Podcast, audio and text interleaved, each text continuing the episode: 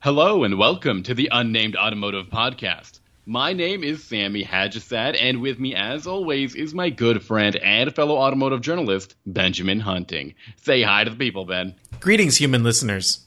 Greetings to everyone. If this is the first time you're listening to our podcast, thank you for trying something new. This is not one of our weird bonus episodes like we had uh, earlier in the week, although we shouldn't call it weird just for the sake of I it. don't know why you called it weird. I was put off by that. Honestly. unscheduled bonus episodes. This is one of our standard episodes. This is we we kind of stick to a format here. And part of that format is asking Ben to plug a couple of the publications that he's recently written for. Ben, take it away. You can find my work at Motor Trend, at Inside Hook, and at Business Insider. And you can find my work at autotrader.ca as well as driving.ca and let's go with that for now. Wow, okay. I forgot I forgot the other guys I wrote for now. Um, Ben, I want you to start our conversation off this week because you're driving something or you spent more time in a car than I have. And I think my short time kind of gave me a good a positive impression while your longer time um, has you questioning the vehicle altogether. So why don't you discuss why don't you tell me what that car is? It's the 2021 Acura TLX, and this is a car I've been trying to drive for a while, but there were a bunch of things that kept coming up and keeping me from getting behind the wheel. So Oh, like a global pandemic or something. No, it was actually unrelated to the pandemic. It's oh, just okay. it's one of those vehicles like the Genesis G90 that I'm just destined never to drive. But I, I finally tracked it down. And I drove the A spec model of the car, which comes with a two liter turbo, four cylinder, and my version had all wheel drive. The SH all wheel drive, as Acura brands it. The SH stands for something, Ben. It stands for super handling, but I don't like to say it. It So makes me feel like SH all wheel drive, it makes me feel AWD? no. It's like I'm in a best motoring video, you know, from the '90s. Right. the, Super- uh, super handling. The NSX can never lose. yes. Okay, so the Acura TLX is all new this year, right? Like there's Yeah. a new motor, there's a new design, there's a fancy new interior, and I think um, lost in all of this is the fact that they're they're making this really cool version of the car called the Type S, which isn't what you're driving. You're driving the A spec. Yeah. What's the deal here? The deal is the Type S is going to have a twin turbo V6 and will probably be very quick. The Type the A spec that I drove has a 272 horsepower engine, 280 pound feet of torque, and a 10 speed automatic transmission. And it's heavy; it's like 4,000 pounds. So it's not exactly a sports sedan. It's not exactly a midsize sedan, but it's a car that feels very big when you drive it. it it's just the dimensions of the car stretch out in front of you. The corners of the fenders are there. The dash is, you know, the, the windshield starts pretty far away from you. It just feels big inside. When you're driving it around, it feels kind of bulky.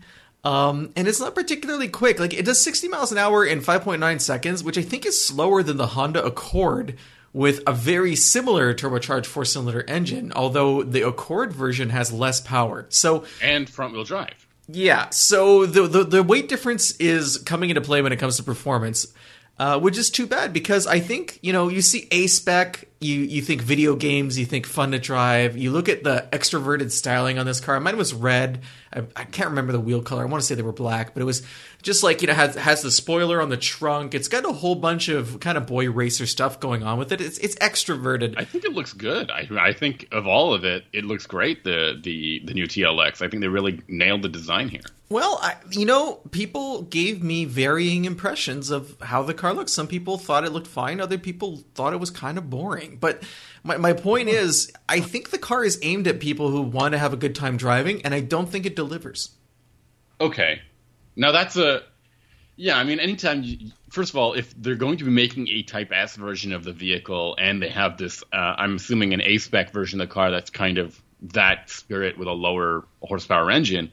There, there's got to be like a connect there, right? There's got to be a path leading from one to the other. And if you don't think that this is enjoyable to drive, then that does not bode well for whatever that Type S will end up being, right? No, and, and the Type S is not. oh, Sorry, the A spec's not cheap either. Like the base version of the TLX is like thirty eight grand, and you're up another almost seventy five hundred bucks if you want to get to the A spec. I think my biggest issue with this car, as you described, it it looks or feels bulky. Size wise, it's very difficult to place this vehicle because it doesn't look as it doesn't look as small as like say a three series or a or an Lexus IS.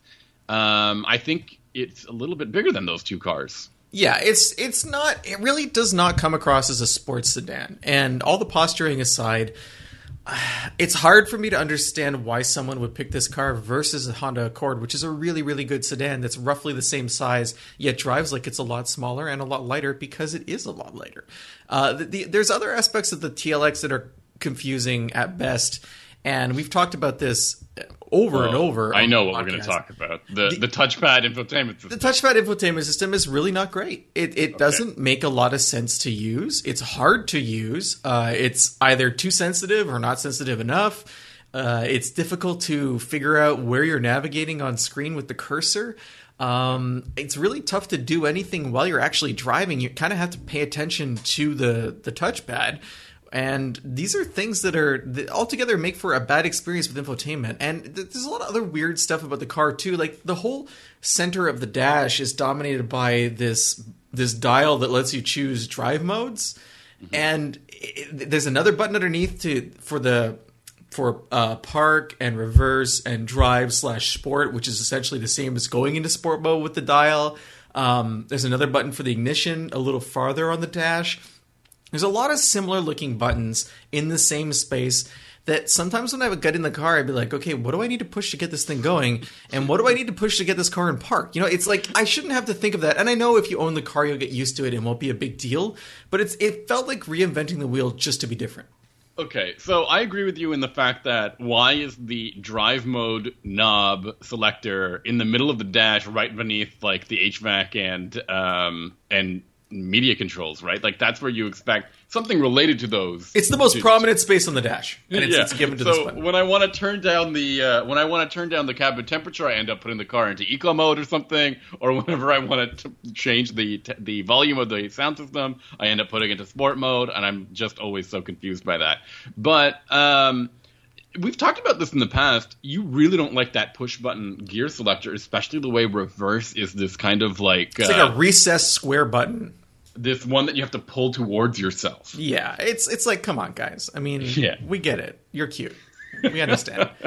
But but you Um, know, getting back to the drive modes, they do really change the car in the sense that the throttle uh, sensitivity really drops when you go into comfort mode. Like to the point where I was not comfortable driving in comfort mode because I could not predict what kind of response I was going to get from the engine. Um, sport mode was the best of all three worlds between normal, comfort, and, and sport just because it felt the most direct for power delivery. Uh, the transmission would sometimes hold gears a little too long for me, but overall Yeah. it was it was a decent experience. But it didn't really feel sporty. It doesn't really feel quick. It just feels adequate. And I feel like for the money and the the market position it's in, I would want a car like this to feel more than adequate. That's that's interesting. I actually really enjoyed uh, some of the personality within the vehicle. I found that the cabin was made up of decent materials. It has it. it I didn't like the layout. I agree with you. The layout is is a bit wacky, but the materials are very nice, and the like. There's a bit of quality. There's a bit of like attention to detail when you put the car into sport mode. The the display gets really like I don't know if you saw this really neat like cyberpunk look or or futuristic look on the on the dashboard whenever you do so like with these like it shows a, an animation of the car driving through like what looks like a tunnel really neat i don't know I honestly did not notice any of that. it looks like outrun but like a modern version of it it looks super cool Mm-hmm. um and I think that would be where you find that differentiation from, say, a Honda Accord. I don't think these cars drive at all very similarly either. But the problem is, as you mentioned, it can feel a little heavy, a little big, and that doesn't bode well for a um, a sports sedan, especially if it doesn't have the power to back it up. Yeah. and I found that very peculiar that you that you would say that because the last generation TLX had a V6 that made I think 290 horsepower and 267 pound-feet of torque, and this four-cylinder isn't far from that. But just asking a four-cylinder to act in that capacity all the time, I think just can can it feels like it's straining a bit. Well, I don't think it's that. I just think that the previous TLX wasn't that great either. You know, Oh, like- so it's it- it's it- possible. Uh, one thing I will say in this car's favor is that all-wheel drive is pretty cheap. It's two thousand dollars across the board. Like no matter what version of the car you get, whether it's the standard or all the way up to the top advanced trim, you pay two k, you get all-wheel drive instead of front-wheel drive. So that's that's a I- pretty good deal, and you can't get that with an Accord.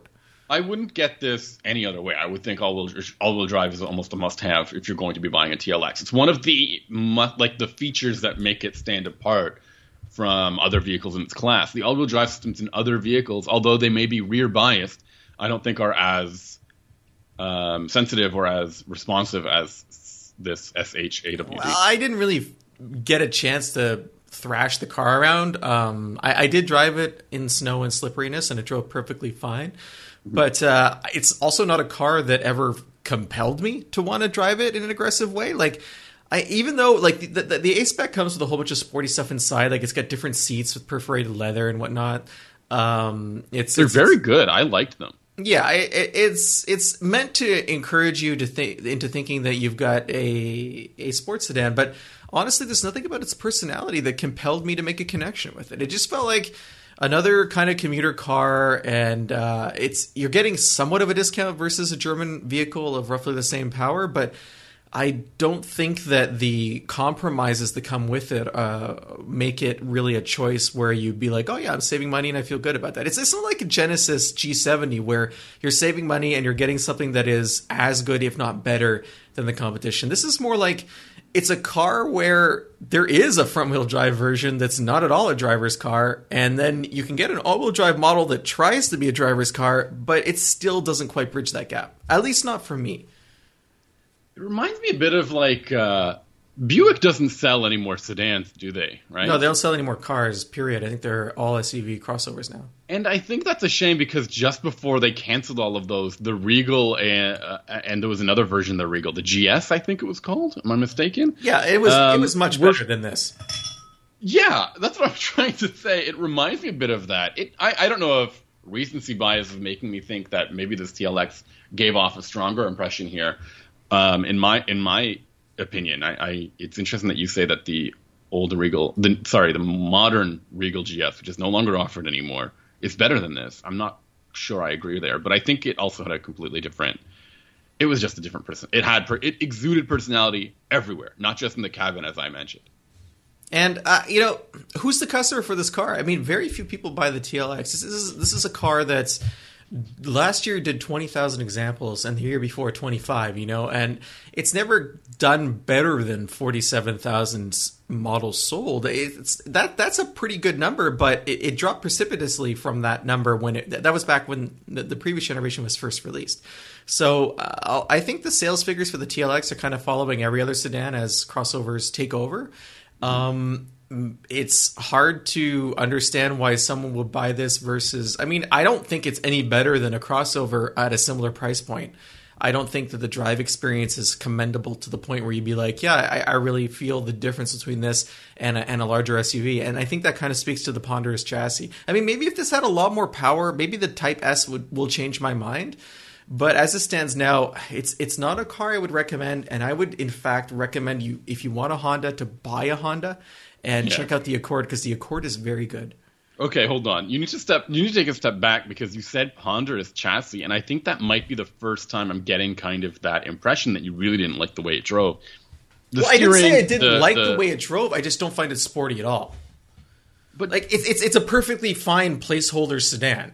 And but if you got a if you got an SUV, you wouldn't miss the driving experience of the TLX. I guess is what I'm saying. It's it's adequate. It just gets the job done. It's yes, not. That's and, all. and, at this point, if you're getting a sedan over a crossover, you think that they should, especially in, the, in this luxury space, and especially with the marketing and the, as you mentioned, I think posturing of Acura being this like kind of sporty, precision, you know, crafted, whatever they want to call, call it there. Um, vehicle, it needs to exude that personality, and it's it's just not. It really isn't in, feel, in the drive. I think Acura has no brand identity whatsoever. So yeah, I, I don't, I don't discussion already. so I don't know why people are buying Acuras. I don't. What? Sorry, let me phrase that. I don't understand if people why people would buy an Acura just because it's an Acura. I can understand buying Acuras because you like how they drive or like the MDX. You know, you like aspects of it. It's useful, etc. So I'm not saying they're bad cars, but I just don't think the brand has a cachet that lures people into showrooms and they're like, "This is the new Acura," and you're like, "Oh, I've been waiting for the new Acura." I don't think anyone really feels that way.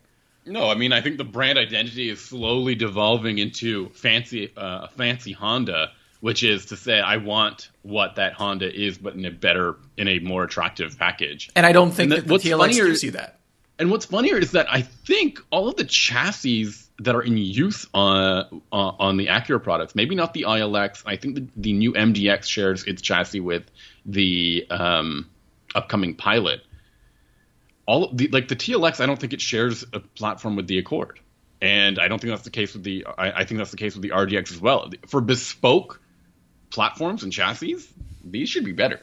They should be better. So I, I kind of feel like I've just been beating up on Acura for the last ten minutes, but uh, I, to summarize I mean, it, we want them to make something better, and we don't want people buying something that they don't want. So it's to summarize it, the the A spec version of this car, it's it's not terrible, it's not great. There's no real reason that would compel you to buy it or to drive it or to test drive it. I can't think of a car in its segment that it outperforms. Uh, if you like the styling, okay, Yeah. then maybe you should test drive it. But I do think that there are cars in the segment that look good, that give you something more. Uh, like I mentioned, the Infiniti Q50 is kind of a, a good example of that. Um, or even a three series, like a base three series, Uh, you know?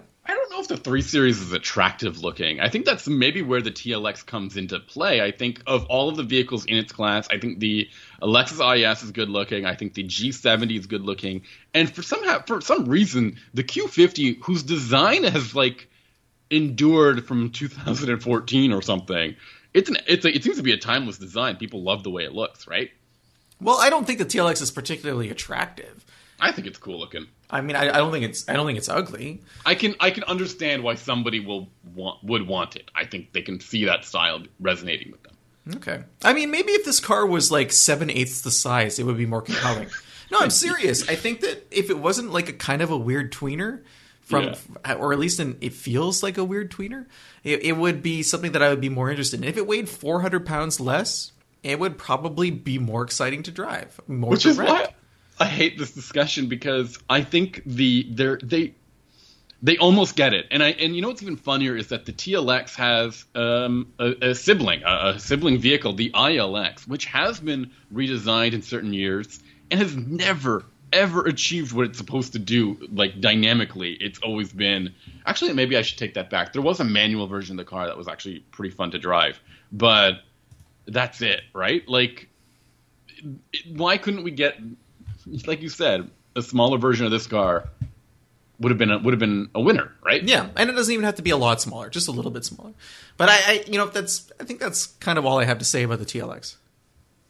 you sure you don't want to say anything else No, I, I think I'm just repeating myself at this point. I like it when you repeat yourself.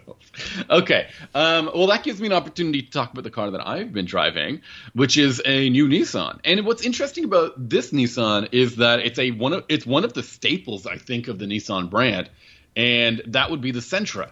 So, in my opinion, I think Nissan is made up of the Sentra, the Altima, the and the Rogue. I think those are the three key vehicles in that in that under that in that nameplate, and I think the Leaf plays a very very specific part, as well as like the Halo products like the GTR and the Z. Um, but for the Sentra to go through such a thorough um, redesign, similar to how the Rogue went through a very impressive redesign, and I think you and I have both spoken pretty highly of the new Rogue. I was curious to see whether or not the Sentra would receive the same treatment that the Rogue got. And I have a lot to say about I have a lot to say about this because compact cars are a tough segment to, to, to get right and to, to assess, I think, because there's so much going on in the compact car segment. You can have a really basic, simple product like, um, let's say, oh, I'm, I'm, I'm forgetting what who makes really basic compact cars. Well, I mean, you used to have cars like the Yaris, and um, you would have like the, the Hyundai Accent. I guess those are some co- subcompacts. Though. Those are subcompacts, but like know, Ford you used have- Focus was pretty basic. That's true. Um, and the Cruze or something like that. And, and I think the Corolla plays that part right now. It's basic transportation, um, and it's gotten much better over the years. And then you've got um, these really specialized compact cars, something like the Mazda 3, which can feel really either um, high end or powerful with that 2.5 turbo. Um, and then you can get something that's like a jack of all trades, like the Elantra or the Civic. Where does the Sentra fit in all of this? That's really weird because to me the Sentra has always been on the on, on this the end of the spectrum that was like kind of boring and, and just an appliance car. Um, and now it's no longer quite at that level. It, it really has stepped up. Um, and to to make that to make that point even even clearer, the model I'm driving is kind of particular because it's equipped with a six-speed manual, and that's not something that the American market doesn't even get. Why would I get a manual version of the Sentra? I think it's to showcase just the steps that they've made in making a, a compelling and engaging vehicle. Because past Sentras, like the last two generations of Sentra, were really really boring to drive. Well, it's interesting too that like not only did you get a manual version, but I believe you got the top trim version in manual, right? Yeah, the SR trim with a manual transmission. Weird, right? Yeah. So, um, I will. I'll be clear. My expectations for for this, based on the past two generations of the Sentra, were kind of uh, low. I was expecting a basic basic transportation, something affordable um, and packed with value. And instead, I got something that's a little bit stylish. I do really like the design of the Sentra. It doesn't look like a compact car. It doesn't look kind of dorky or anything like that. Um, it looks really sharp. It looks like a mini um, Maxima or, or, or, even like the. I think it looks better than the Altima in some ways. Um, and then the interior maybe is where they've they've cheapened out a little bit. There's a little less sound insulation. Um, some of the m- materials like the plastics are very like rough and scratchy. But that's it. I've got a ton of features. I've got Android Auto, Apple CarPlay. I've got dual zone climate control. I've got um, USB C chargers, and I've also got those safety equipment, um, blind spot monitoring, and adaptive cruise control, even in a manual transmission vehicle, which is kind of neat. Do you have uh, a giant amount of headroom like in the previous Sentra?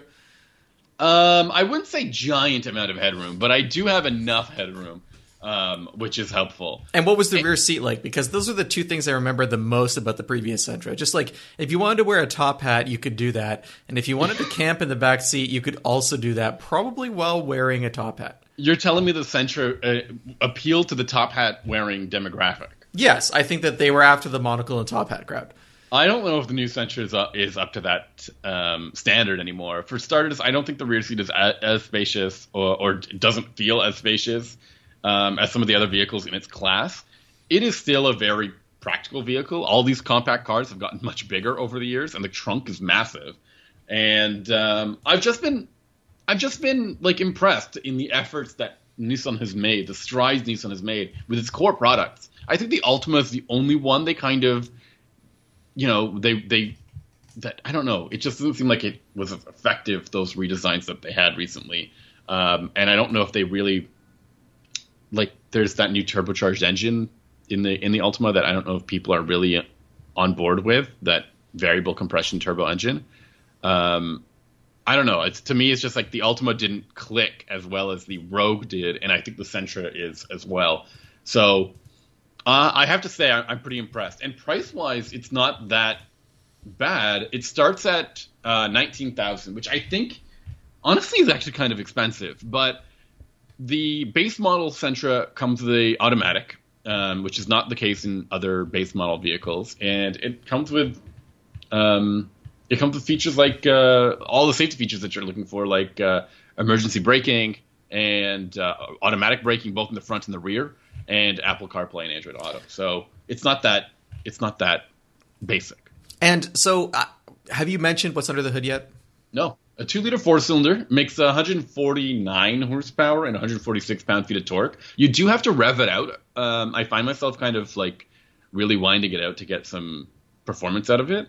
It's not a performance car. Like that's yeah. Well, the reason I was asking is there's two reasons. First, that sounds kind of even less than what you would get from a Subaru Impreza, which to me was kind of the lowest horsepower in a mainstream compact that, that, that was on the market. Uh, that that's like yeah. what around 100? Is it 170 or 160 something? The the Impreza, I believe, is 150 something. Okay, so it's, it's roughly similar to that. But the real reason I was asking about what's under the hood is because there used to be performance versions of the Sentra. Yeah. Uh, there was the SR in the previous generation, and there was the the Nismo and the SER in, in the older models, and the spec Spec, Spec V. v. So yeah, so all those all this to say that the previous version of the Sentra tried to bring that back and did a very poor job of it. The cars were not interesting to drive. They were they were turbocharged four cylinders that were essentially they were, they had torque, but they weren't. You would never want to rev them out and have fun with them. They were not engaging vehicles. So eh, I'm curious, is there anything like that available with the Sentra now, or is it still mostly focused on the entry level? And maybe that's something we get in the future. That's really that's a good call. Um, I'm curious because I really like that turbocharged. It's a one point. It used to have a 1.6 liter turbo, I think, and it, very similar to what you would get in a Juke. And that's a that's not a bad engine. It's a shame that it just didn't work out in the Sentra. It's not a bad Um, engine, but it's not a fun engine. No, but I mean, there's a bunch of 1.6 turbos. Those are cute engines. Like the Fiesta ST had one, the Veloster Turbo has one, and the Sentra and the and the and the Juke have it as well. It's a shame that it just didn't really work out with this car. Um, do I think that there is a sporty version of the Sentra on the way? I I, I don't know. I haven't been paying close enough attention to Nissan's um, performance strategy, but to me, the chassis feels like it's ready for it. And the fact that I'm driving a manual version of the top trim version of the car suggests that they they're cool. They can make it happen without you know questioning it, right? Like clearly, the people in command of product uh, planning are saying that manual transmission versions of this car work in a certain in a certain demographic, a certain market, and that will probably fit well with a with a turbocharged version of the car. You know, I, I would, I would love to see a, a Spec V or an SER come back. I mean, Well, when we we- don't when I have any grew front wheel drive performance cars anymore, except for the Civic Si, right? and the Veloster And the Veloster. Those, those are kind of, and then we have like sort of which are performance car- hatchbacks, right? Yeah, and we have sort of performance cars. I mean, yeah, you're right because we had an SI coupe and that's gone now. But And uh, then the WRX. but, but that's not a front wheel drive car. Oh, right. Sorry, my mistake. So uh, we have sort of front wheel drive performance cars. Like Kia makes the uh, what is it? The uh, what, what, there, there's the there was the Elantra GT.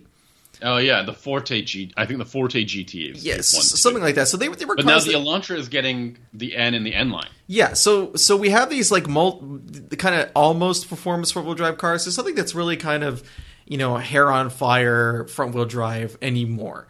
So there, everything's gone to all wheel drive. So if, if I don't foresee an all wheel drive version of the Sentra, which is why it would be interesting to have a front wheel drive hot hot uh, compact again. I'm I'm so glad that you brought this up. I think that it, it is interesting because I feel like we lean on the Korean automakers to deliver us this performance package a little bit too often. You mean we lean on them to deliver what the Japanese have stopped delivering to the market? Yeah, it's weird, right? Well, we also have like the GLI and the GTI. Maybe we're being too harsh. Okay, that's a still, good like, point. All right, I take back everything I just said. So this, but, they're all they're I- all hatches. At the fr- I I really have a hard time considering the GLI to be a sporty compact car because it is not compact. It is it is hefty, and Okay. it's also not that great to drive. In my opinion, it's it's okay, but it's not like Civic Si level. Uh, Mm-hmm. It's not something where I get out of it and I'm like, that was fun. I want to do it again. That's interesting. I was thinking about this because um, the hot hatch needs the hot hatch segment or the comp, sporty compact needs a shot in the arm. Veloster N and I think Elantra N really showed that there is enthusiasm still in this market. Did you know that Toyota, from what I understand, Toyota is hoping to bring this um, wild version of the Yaris to um, North America? Yeah, but that one's all-wheel drive as well. I, I like the Corolla hatch. I think it's fun to drive. Um, but it's it's the same engine as you get in any other Corolla, right? Yeah. So it's it's not. It, it's more about the chassis in that vehicle. And if they gave that that vehicle a, a cool engine, it would be even better. It's already decent, and, and it could be better. Eh, but again, hatch again. So I don't know. If I'm they- kind of all they over the this- place talking about these cars. That's okay. now. I want to. Why not? If they put this turbocharged three cylinder from this Yaris GR, which I think is, stands for Gazoo Racing, um, if they put this turbocharged three cylinder, which makes 268 horsepower, into a Corolla, would that do the would that do the trick? They Toyota needs to stop trying to make Gazoo racing happen. Gazoo racing is not going to happen. No one calls it the GR Supra. No one. Not a not a single person calls it that. Sorry. I'm sure somebody in Toyota calls it that. No. one person though. Maybe. Maybe the maybe Mr. Gazoo, as they call Right. him in the office. I want to go back to the Sentra, especially the um, SER and the Spec V. These were kind of cool cars when I was growing up. I remember seeing a lot of modified versions of these, which is weird because now you don't see them anymore at all. I think they all disintegrated. Or Yeah, something. they're all completely gone. You never see them. What happened? Because I still see modified Civics, and I think there's some modified. Surprisingly, there's a lot of modified Corollas in my neighborhood. I see more Uh, like uh, Maximas and Altimas from that era than I do Sentras. It's just strange. What happened to them? I don't know. It's a Oh. great die off or something. they like disintegrated. I think they all. I remember there being a very special issue with the Spec V version of the cards that overheated or something and just couldn't handle the performance that was under the hood. Um, I hope they got that sorted out and whatever they're going to do next. All I'm saying, the new Sentra has um, moved the bar for the Sentra nameplate. I think that wasn't probably hard to do.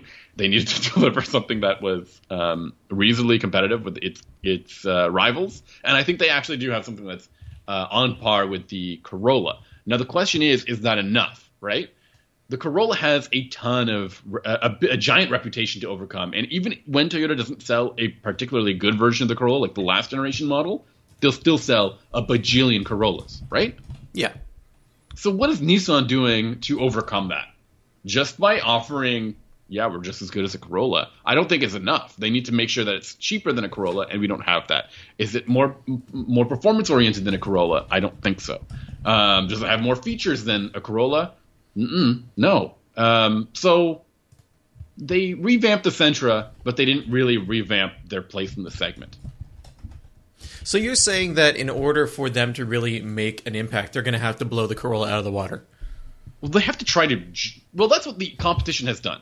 The Civic has done. They they did that with the Civic. But do you, then, think, you don't think the Nissan has a, enough of a built-in audience to be able to scoop up the sales it needs to keep the Sentra profitable and kind of not have to spend the money they would need to blow the Corolla out of the market? No, I don't think so because um, the built-in audience for Nissan uh, used to be like affordability in comparison to to Toyota. They used to offer very good deals on all of its on all of its products, and I don't think that we have that with the latest Sentra just yet. Um, and, and I, I, think also in Canada we're also um, what's it called spoiled by choice with the with uh, small vehicles like the Micra, right? Yeah, that's true. Um, and you can also see that there, like, if you've driven a Kicks, I mean, I've also I've also said that the Kicks is a very surprisingly fun to drive car. Um, so we're we're we're missing a certain personality here, or a must-have feature. The Sentra does very well for what it is, and I think if they lowered the price by a thousand bucks, it would be much more popular. If they added one or two more features, it would probably help put it um, in the spotlight alongside the the Corolla. I don't think they can go high end like Mazda did, and I don't know if they can offer all of the features and space that uh, Honda and um, Hyundai do with the Elantra and the Civic. But here's the other question about investing a lot of money in the Sentra: Is it worth it to do it in a world where no one's buying cars anymore, and where people are probably going to be looking at the kicks first and the Rogue mm. first? You know, like, yeah.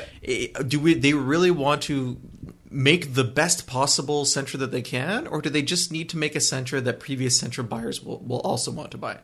This is very important. Um, I agree with you that it's really important to talk about this. When, to me, compact cars in this twenty thousand dollar range are still relevant. They can be um, first first cars or first time new car buyers, and I think you get more value with a car rather than a crossover, which in which case you're buying, I guess, space and like practicality, I suppose. Yeah, with, and with potentially all-wheel drive. And potentially all-wheel drive, but in a, in a car you might get more. I think you get more features and probably um, a little bit more of like a.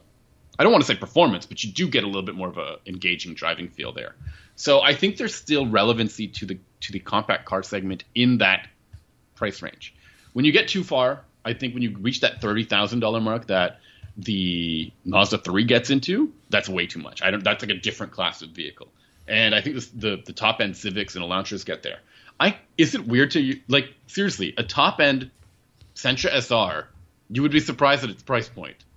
It is just you'll never guess. Fifty three thousand dollars. No, that's too high. Stop it, Ben. Twenty seven thousand dollars.